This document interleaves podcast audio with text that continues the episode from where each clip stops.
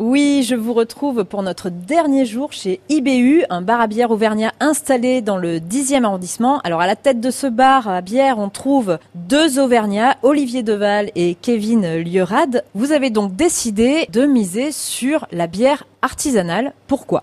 On a effectivement décidé de miser sur la bière artisanale parce que c'est un produit euh, qui, qui a le vent en poupe. C'est un produit euh, qu'on apprécie particulièrement nous et c'est un produit euh, qui, selon nous, a un avenir florissant. Aujourd'hui, la, la, la, bière est en train d'être réinventée avec une, une multitude de goûts, une multitude de styles différents.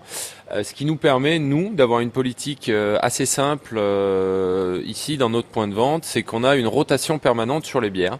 J'en prends pour exemple la, la, la, bière pression. On achète nos fûts par trois. Dès qu'on arrive à la fin de ces trois fûts, on passe sur une référence de bière différente. Donc en fait, l'idée, c'est que si vous venez chez nous une première fois et que vous venez une seconde fois une semaine plus tard, vous avez quasiment la totalité de la carte qui a changé et vous pourrez faire des découvertes quasiment à n'en plus finir puisque euh, c'est l'avantage de la bière, c'est qu'il y a un renouvellement permanent et une évolution permanente de la, de la bière craft. Il y a quand même une belle offre, euh, donc euh, tant au niveau des, des bières à la pression ou des bières en bouteille voilà, les, brasseurs sont très créatifs. Il faut savoir que c'est un produit qui est relativement court à, fabriquer par rapport à ben, euh, des vins ou, euh, d'autres alcools euh, qui peuvent être encore plus longs. Donc les, brasseurs sont très créatifs. Donc on arrive à avoir de nouvelles bières chaque semaine qui sortent de brasseries françaises, étrangères.